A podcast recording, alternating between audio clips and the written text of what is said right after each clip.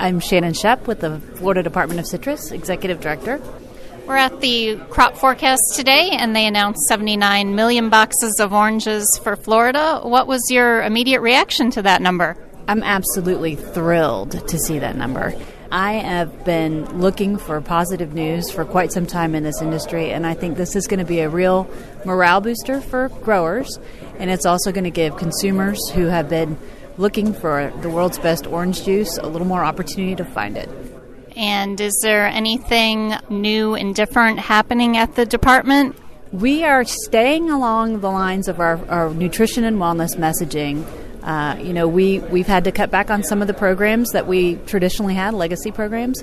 But when you have a number like 79 million boxes of oranges, it automatically leads you to what are we doing for recovering citrus?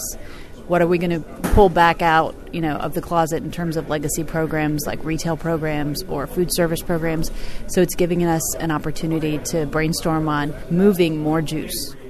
So, with the maybe higher than expected forecast, will that bring more money to the department?